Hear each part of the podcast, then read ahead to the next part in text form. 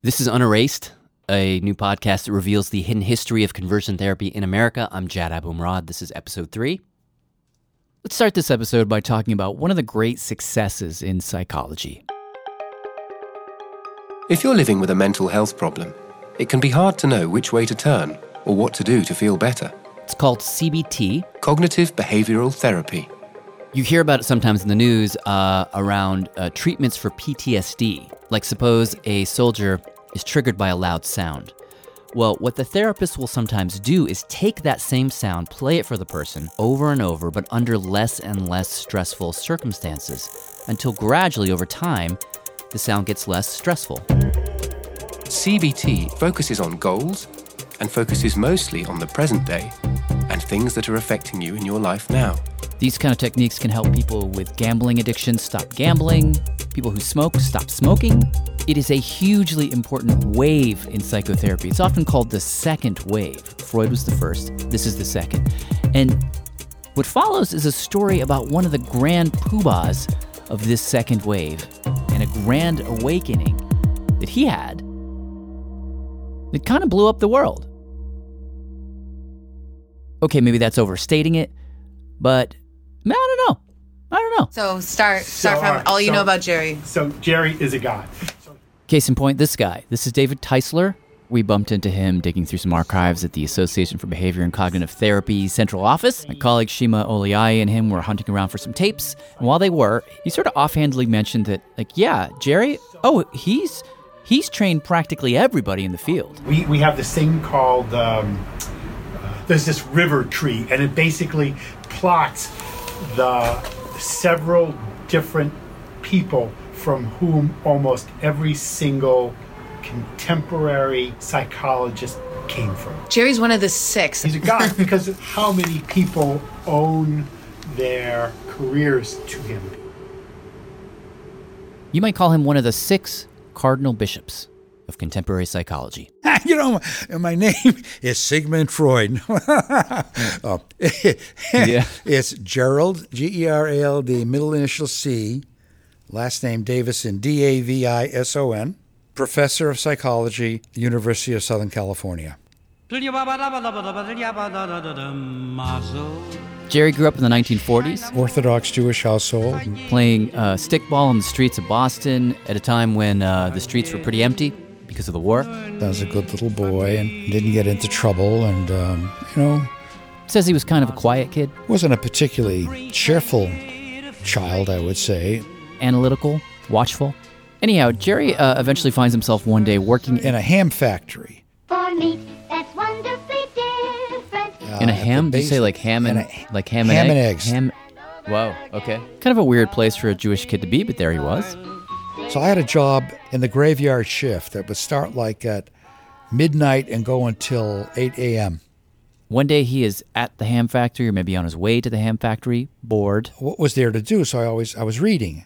Somehow I settled on Freud's introductory lectures at Clark University that he gave in the early 20th century. So he's reading Freud in the ham factory, reading Freud's lectures, and something about it hooks him, but also horrifies him. This book made a profound impact on me. I started my professional activity as a neurologist trying to bring relief to my neurotic patients. Okay, so this is Freud that you're hearing right now. Uh, don't know what the hell he's saying. Apparently, this is the only recording of him that exists. About the unconscious He's talking about the unconscious. You can kind of make that word out. And Jerry says uh, y- y- the whole idea that you could like peel back the layers of a human psyche. It was absolutely, almost voyeuristically fascinating. At the same time, he says, I felt like some of the things Freud was saying, Out of these findings, which is kind of weird. How can Freud say if you dream of a train going into a tunnel, you're really dreaming of having sex with your mother? Anyhow, something about the book both intrigued and enraged him enough that he goes to Stanford and then Stony Brook. And to make a long story short, ends up standing at exactly the right place where many streams converge to create the first real upending of Freud, the behavioral therapy revolution. Previously, it had been all about dreams and the subconscious. Now it was scientific. It was about experiments. And, you know, the basic question How do you sit with a suffering human being? and help them. How do you make someone happier, less anxious, less depressed? Do you remember the first patients you started seeing? Yeah, it, with the it, the so-called Yavis, you know, Yavis, Y A V I S. It's it's another acronym called Young, Young. I don't know what the A stand for. Able or Young- eh. attractive. but the the Yavis patient Hold on, is we're- the, it's the patient who We're looking is- it up for you. Oh. Hold on. It is. Okay.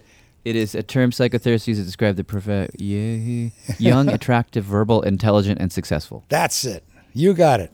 So you know, early on, he says he saw a lot of people who were um, your classic. Garden variety neurotics, which is not a very complimentary term, but He says that is what they used to call them. But the whole reason we're telling you this story is that in that initial batch of patients, Jerry says, he began to see, like fairly frequently, these young men walk in. They were mostly young men who complained that they were sexually attracted to other men, and they really wished they weren't. that's right. He says he can't remember how many exactly walked in, maybe somewhere between four and a dozen. I'm trying to think of there were they all came and and I supervised some cases in the training clinic at Stony Brook. They all came because they weren't happy and they wanted to change. They wanted you to turn So- them from gay to straight. Yeah, yeah. And not wanting to, you know, impose my heterosexual values on them. Some would say my heterosexist values on them. I would check it out with them. Can you tell me a little bit about what your uh, living situation is like, your social life and whatnot, your friends and that sort of thing? Well, I've got an apartment off campus. I I live with I live by myself. Uh-huh. And in fact, the You film by yourself last year, too? where I Yeah. really role played myself. I wasn't acting, but we did have a graduate student play the role of a troubled homosexual young man who wanted to change. You'll see in that film a pretty reasonable rendition. Have you ever previously been to a, a therapist? No. You ever thought of going before then? Like, Yeah. often? Jerry says the film that he made, which you're hearing, Last time that is sort of a composite of all the cases that he saw of this kind. And what you see in the film is him in a suit sitting in one chair. A couple feet away from him is a young man with big 70s hair, about the same age. I was kind of having trouble, uh, And the guy explains that he personal problems. that, he, that he's having trouble concentrating. Yeah, I uh, I'm having uh, a lot of trouble getting down to work. It turned out that he was recently frightened by an intensification of his long-standing attraction to men. Jerry says initially he had no idea what to do with these cases. They were anxious, very depressed. These were folks who, the kind of people who could, you know, commit suicide. He says he felt like he just had to help. That's what I was taught. That's what I was taught. And so, in the film, Can't get into You know, after maybe, I don't know, 15 minutes, Jerry says to the guy, I'd like to uh, outline for you a, uh, a procedure.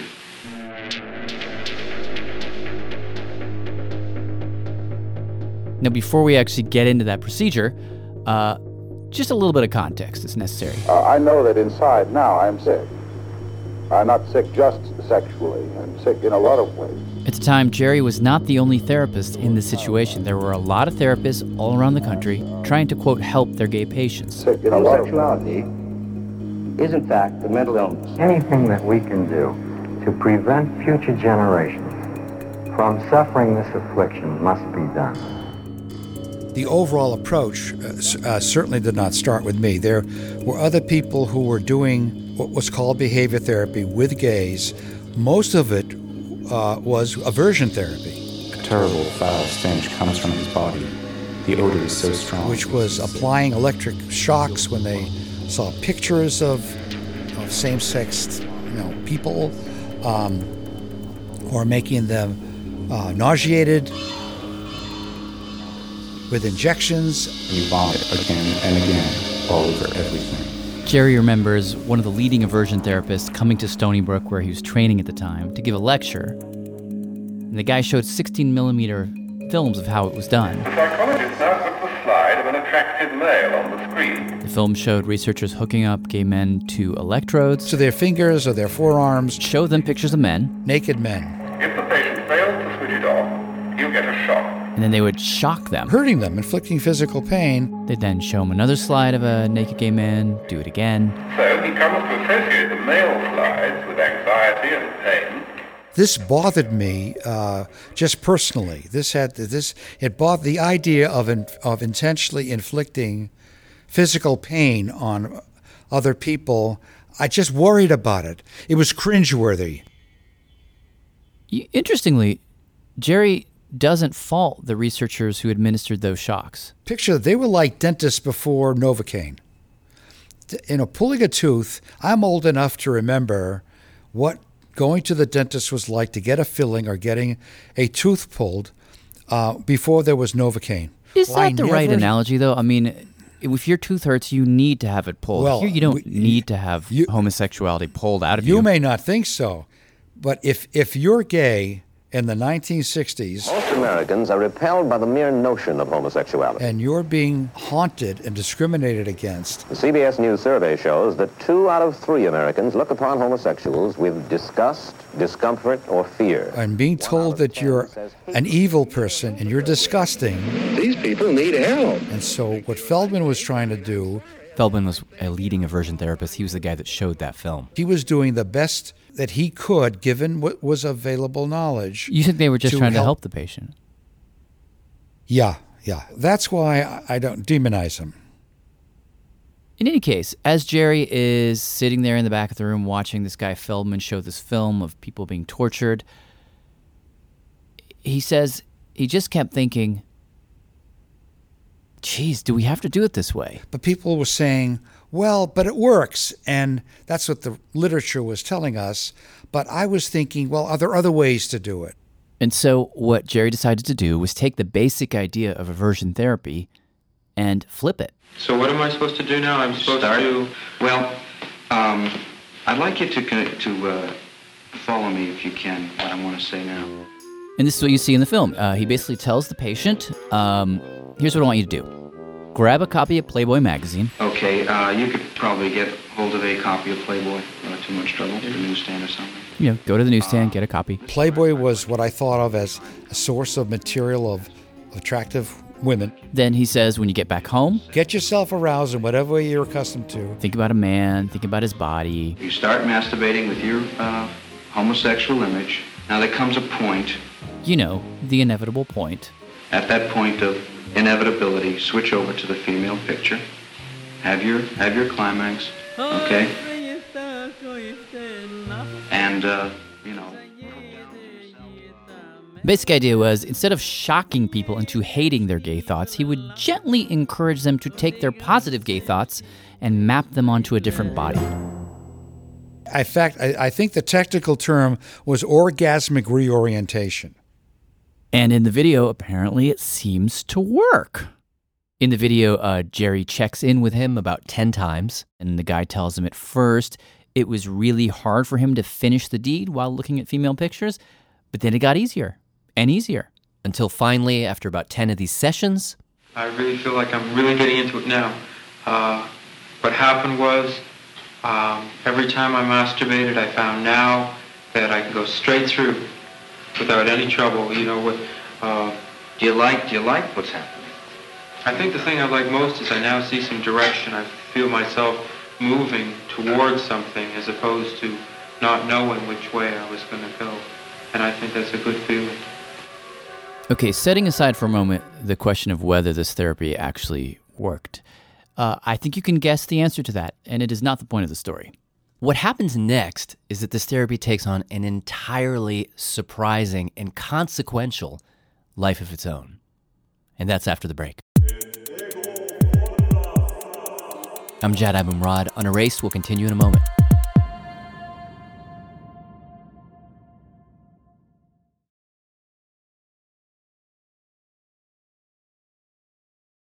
I'm Jad Abumrad. This is Unerased.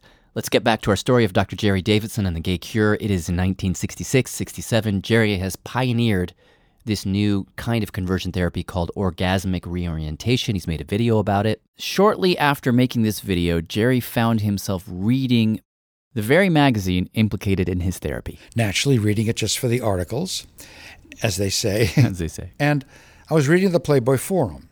That's the section of the magazine where readers write letters, talk about stuff, voice concerns. And in the forum, this would have been around 1966 or 67, um, there were people writing in troubled by their homosexuality. Here's one we found. When I was in the hospital, the doctor told me there were very few cures for cases like mine, and I should try to adjust my condition. Well, being a card carrying behavior therapist, I wrote a letter. You wrote a letter to Playboy. It's crazy, isn't it?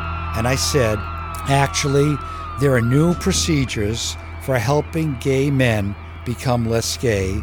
It comes from behavior therapy, and I don't know what else I wrote. Well, they, they, they printed it. What ensued in the Playboy Forum over the course of many issues, many years in fact, was a vigorous back and forth. Jerry's letter prompts a series of other letters, some positive, some negative. Uh, one in particular, which calls out aversion therapy as this cruel thing, which then causes one of the world's leading aversion therapists, a guy by the name of David Barlow, to jump in and defend himself. He writes, our procedures are not torturous or the Inquisition, rather, methods derived from experimental laboratories and carefully applied to consenting human beings to relieve some suffering. That letter prompts a famous gay activist, Frank Kameny, to jump in with his own response. He writes, I find the August Playboy Forum letter of David H. Barlow offensive and illustrative not only of the failures of psychology and psychiatry in their approach to homosexuality, but also of the dangers of human engineering. Here's a weird fact Kameny's letter was titled Gay is Good, and just a few years later, post Stonewall, Gay is good. that phrase Gay is proud. Would become the slogan of the entire gay rights movement. And this was maybe the first time that that phrase was used. In the pages of Playboy, uh, everyone raves about how interactive the internet is. Uh, people forget how interactive Playboy magazine was. Okay, so this is a little bit of a digression, but I think it's one so worth taking. Um, that's James Peterson. I was senior staff writer slash senior editor for Playboy magazine. He worked at Playboy from 1973 to 2003. He's sort of the institutional memory of the old Playboy. Last man standing, kind of. There I am. James reminded me, actually, truth is, I, I never even knew this to begin with, uh, that Hugh Hefner's intent with Playboy wasn't just to show naked ladies. He had a whole philosophy that he actually spelled out in great detail. I call it the term paper that changed America. When uh, Hefner was an undergraduate, the first Kinsey report on male sexuality came out. This research has been possible because some tens of thousands of people have cooperated. And it was a bolt from the blue. It changed Hefner's life. It came out, I think, 1948, and it described the range of male sexuality without judgment. Kinsey described males on a range of one to five, from strictly heterosexual to strictly homosexual, but in the middle were something like 35% of American men had had a homosexual experience in their adolescence or early adulthood. So the straitjacket was released. And what struck Hefner. This to me is the value of, uh, of Kinsey, that indicated uh, for the first time statistically the great disparity. Was this dissonance that existed between our professed beliefs and the, uh, the actual actions of society. Between sex laws versus what people were actually doing. This is one good reason for uh, questioning some of the old morality. And so uh, when Hefner started Playboy, along with the magazine and uh, the Playmates, And along with all of the uh, televised parties from the Playboy Mansion, And welcome. I'm Hugh Hefner, your host. We're glad you're here too. along with all that, James says he wrote this constant stream of essays. Monthly installments One essay a month for two years, like really long essays. on capitalism, religion, essays on the history of sex. Collectively, it became known as the Playboy philosophy. Uh, the philosophy really, I think, uh, is an anti-Puritanism. And James says behind the scenes, Through the Playboy Foundation, we were funding court cases that advanced gay rights, abortion rights, birth control rights. and James says the Playboy Forum was part of that whole initiative. Right after he finished that two year sort of chain of essays, Hefner then created that space in the front of the magazine for uh, people who had nowhere else to turn. And it was in that space where you had some of the first open discussions of homosexuality in America ever. And I said, you know, it's you look back, the sexual revolution happened on the newsstand. Testing, testing. One, two, three, four, five, six, seven, eight. Okay, back to Jerry's story. Recording of a workshop by Gerald C. Davison, October 6, 1972, New York Hilton. Uh, Playboy letter episode aside, Jerry continued to push his Playboy therapy. And in fact, he says among therapists, technique kind of started to blow up. And uh, in 72, he ends up getting invited to give a workshop I want to at the yearly convention. present to you some ideas and data and whatnot from our point of view as we have been working with homosexuals. We're going to skip over the actual specifics of that workshop. Well, I think it's clear that we have solved all the problems that this field has. So. Because what's more consequential Thank you. This was enjoyable for me. is what happens after the panel. Jerry is uh, hanging out, waiting for the room to clear, and this young uh, young man walks up to him. Chubby. He was a little chubby, about my age. Jerry was 33 at the time. Very pleasant, very friendly, a lot of smiles. I don't recall if he had any a beard. He came up to me and introduced himself as a graduate student at Rutgers. And he said, "I, you know, I heard your talk. I thought it was interesting. Uh, I'm actually giving a talk myself the next day. Uh, do you mind if I hand out some flyers for it?" And I said, I don't mind at all, of course. The decision was made to attack what we called the um, gatekeepers of American attitudes. This is Charles Silverstein. He was that young therapist in training with the flyer. Unbeknownst to Jerry, he was gay and was part of a growing movement of activists that were targeting people like Jerry. You have to understand that the behaviorists had a different point of view. Unlike the Freudian weirdos, they were scientists. I would say many of them were. And he says the public trusted the behavior therapists. They had a lot of sway over public opinion. So if they could convince Jerry and his colleagues that homosexuality was not something that needed to be cured, maybe the public would go along. But the question was how do you do that? How do you make the case? Now, if you would like, if you would like the dialogue to begin, let it begin now. This was around the time when gay activists would start zapping meetings, where they'd basically go to a conference where therapists were meeting, storm uh, an event, grab the mic, and just take over. We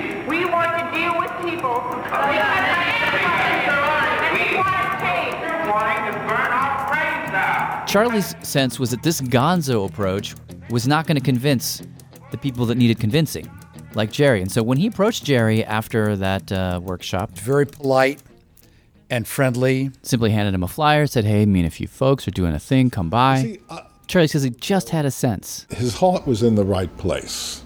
And so he thought, maybe I'll take a different approach with this guy.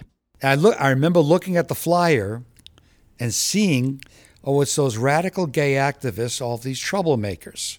I mean, I've been called in my career, I've been called a Nazi and a fascist, and so I remember looking at the flyer, saying to myself, well, there's no way I'm going to go to this. So he shoved the flyer in his pocket. Yeah, I wasn't interested in it. Went off to the next panel. The following day, final day of the conference, Sunday morning, checked out of the hotel, and I was on my way to leave for Penn Station to go back out to Stony Brook. And he says uh, on his way out, he kept bumping into colleagues who were like, hey, great workshop, love your Playboy therapy thing. Uh, and so he'd stop and he'd chat. And um, at one point, I looked at my watch. And you realized Damn it. I could not make it down to Penn Station. I was going to miss the train. And I thought, oh, the next train doesn't leave, you know, three hours later. Suddenly had some time to kill, and for whatever reason, the thought pops into his head. Oh, that kid from Rutgers with the flyer. Maybe I'll go. That I pulled out the the flyer he gave me. I hadn't thrown it away. And I found the room, and I went to the room, and it was a madhouse. So the room was electric in the sense that it was absolutely packed. Charlie and two other gay therapists were on stage. There were maybe a few hundred people in the audience. Although it may seem incredible to you, they had never heard a gay person speak at a convention. I mean, they'd maybe seen gay people interrupt the convention, but never take part. So, in my Hollywood imagination of this moment, people are shouting, they're waving. No, no, no, no, no. Charlie says this time he worked very hard to keep it profesh, respectful. Okay, so it's so it's it's cordial but fierce. I was at the top of my form. When it came time for him to speak, Charlie says he took aim at that idea he'd heard people like Jerry repeat over and over again. I only work with people who want to change. So what's the what's the big deal? That idea. Here's what he said that day. We asked him to read the remarks. The discussion of male homosexuality. To suggest that a person comes voluntarily to change his sexual orientation is to ignore the powerful environmental stress, oppression, if you will, that has been telling him for years that he should change. To grow up in a family where the word homosexual was whispered, to play in a playground and hear the words faggot and queer, to go to church and hear of sin, and then to college and hear of illness, and finally to the counseling center that promises to cure, is hardly to create an environment of freedom and voluntary choice. What brings them into the counseling center is guilt, shame, and the loneliness that comes from their secret. If you really wish to help them freely choose, I suggest you first desensitize them to their guilt. After that, let them choose, but not before. I don't know any more than you what would happen, but I think their choice would be more voluntary and free than it is at present. Yes, those are my words.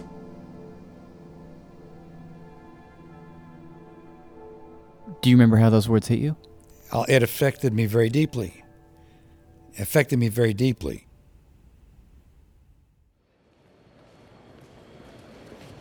Jerry says he went to Penn Station. It was Charlie's speech. What brings them into the counseling center is guilt, shame, echoing in his mind. 545 feet forward, track 17. He says he got on the train back to Stony Brook, sat there staring out the, the window at the scenery, thinking. Thinking. So I was running through the whole talk desires and action, in my head. and to feel comfortable with their sexuality. After that, let them choose, but not before. And he says by the time he got to Stony Brook, he felt something change in him. I went to school the following day.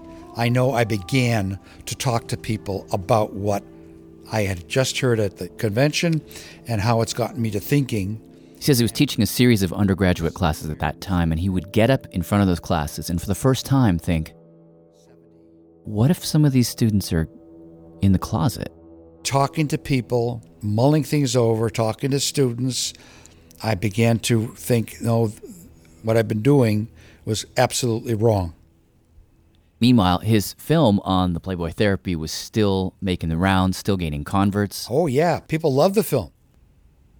The film had been out for a year already, and by the time the film began to be shown, I was already wishing that it wasn't being shown, that I had no control over it. 1973, a couple months after that convention, Jerry gets nominated as the president of the AABT, the gigantic organization that had thrown the conference he'd just attended. He becomes one of the youngest presidents ever. And the following year, he was due to give the presidential address. This is where things come to a head. The conference that year was held in Chicago. It came at a time of great fervor and f- foment. He says in the days and months leading up to the conference, People on the radical left were calling us fascists and Nazis. and they were publishing circulars with our home addresses. Someone published your home address? Absolutely. We had to, I was president of the association at the time. I remember we all had walkie talkies and we hired plainclothes people and Chicago police because we were that afraid of um, violence. Set the scene. Uh, when you give the speech, how big is the room? Big, big room. Big ballroom. A couple hundred people? Thousand. And these are all therapists? Yeah. And how are you feeling before the speech? Very nervous. Terrified. But he says uh, before the talk, he'd actually met Charlie at a diner and told him about the speech he was going to make. I remember him saying, You know that your reputation may suffer. But you have to remember that in those days, if you said something positive about a homosexual, people would suspect you. People may think that you're gay. Oh, he must be gay. That's why he's saying it. He warned me. He warned me.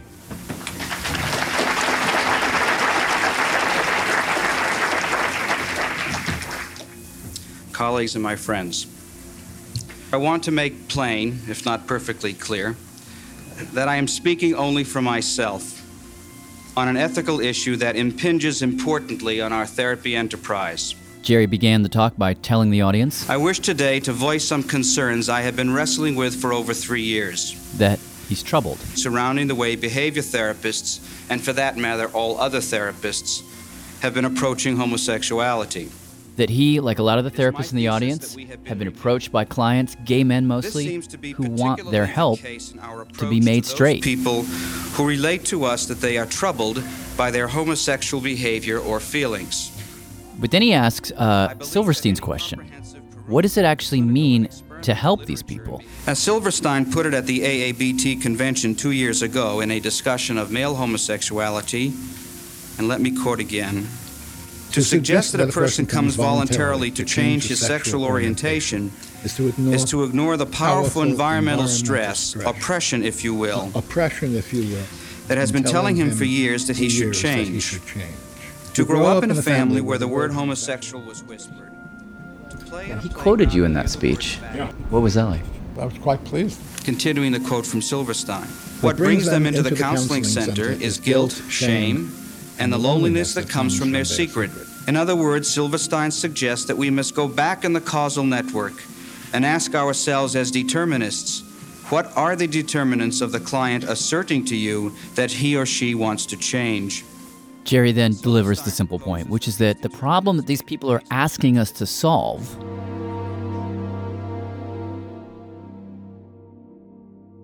is a problem we created, that we labeled as a problem and so, even if we could effect certain changes, there is still the more important question of whether we should.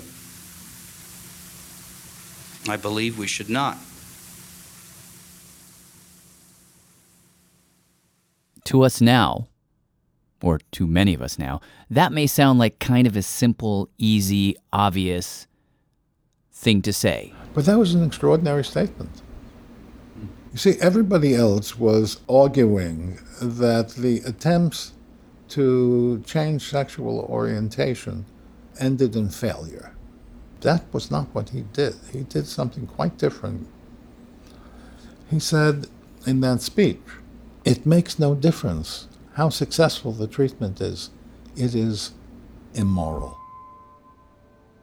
Charlie says he was the first person to say that. To ever say that trying to change sexual orientation was an immoral thing to do.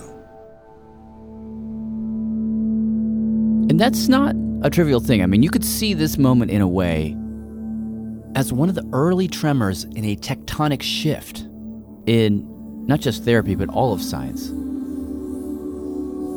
Like, science to that point had concerned itself with objectivity. That was all that mattered. We stand apart from the world and we examine it as it is, objectively. But that, from this moment forward, would start to be questioned all over the place, even in places like mental illness. You know, you look at history, you see that some diseases come and go. Why would that be? Well, people would begin to argue that even mental illnesses are social constructs created by the society, by the people who study them. What Jerry was doing here, he was shifting the language. He was saying, forget objectivity, forget bullshit empiricism. Let's talk about ethics. Let's talk about morality. We shouldn't do this not because it doesn't work, which it doesn't, but because it's wrong. I hope and I recommend that we continue to devote the necessary energy to the important challenges. Thank you.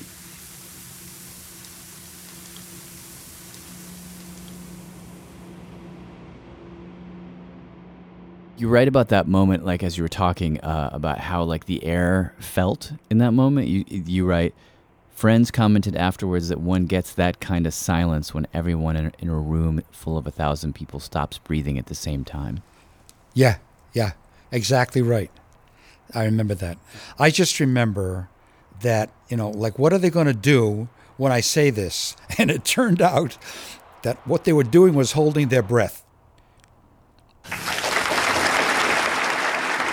They do eventually clap. But afterwards, Jerry says, uh, at the reception, uh, he walked in and it was like parting the Red Seas. Nobody wanted to talk to him. They're all looking at me. And I remember one person, I will not name him, he came over to me and shook my hand, then he bent over and gave me a kiss on the cheek. Well, didn't you like that?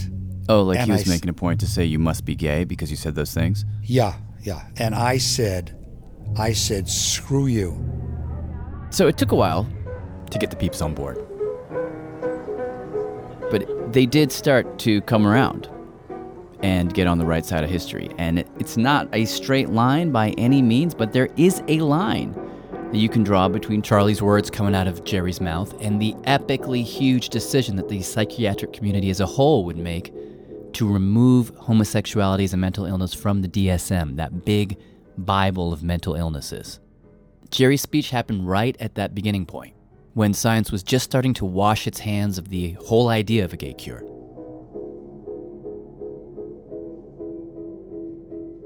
And what's interesting, I find, just as one final thought, you could read this entire story as a, as a sort of prelude. Psychotherapists were basically ready to say that homosexuality was not an illness by about 1986.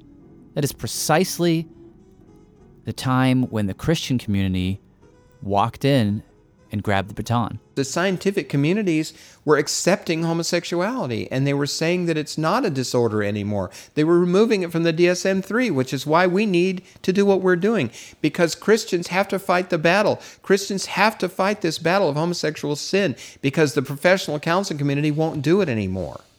So it was very explicit in your mindset. Oh, yeah. We'll hear that story, the story of that guy, and it is bananas in our next episode.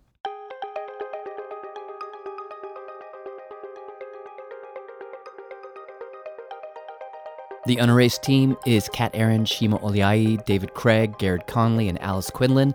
Our executive producer is Michael Elsesser. We had production help from Liza Yeager. Thank you to Marvin Goldfried, Michael Grand Sobel, Christy Hefner, and a huge, huge thanks to Charles Francis and Pate Felts at the Mattachine Society of DC for turning us on to this story. Thanks also to Carrie Roberts and everybody at Anonymous Content. Unerased is produced by Focus Features, Stitcher, and Limina House in association with the Focused film Boy Erased. I'm Jad Abumrad.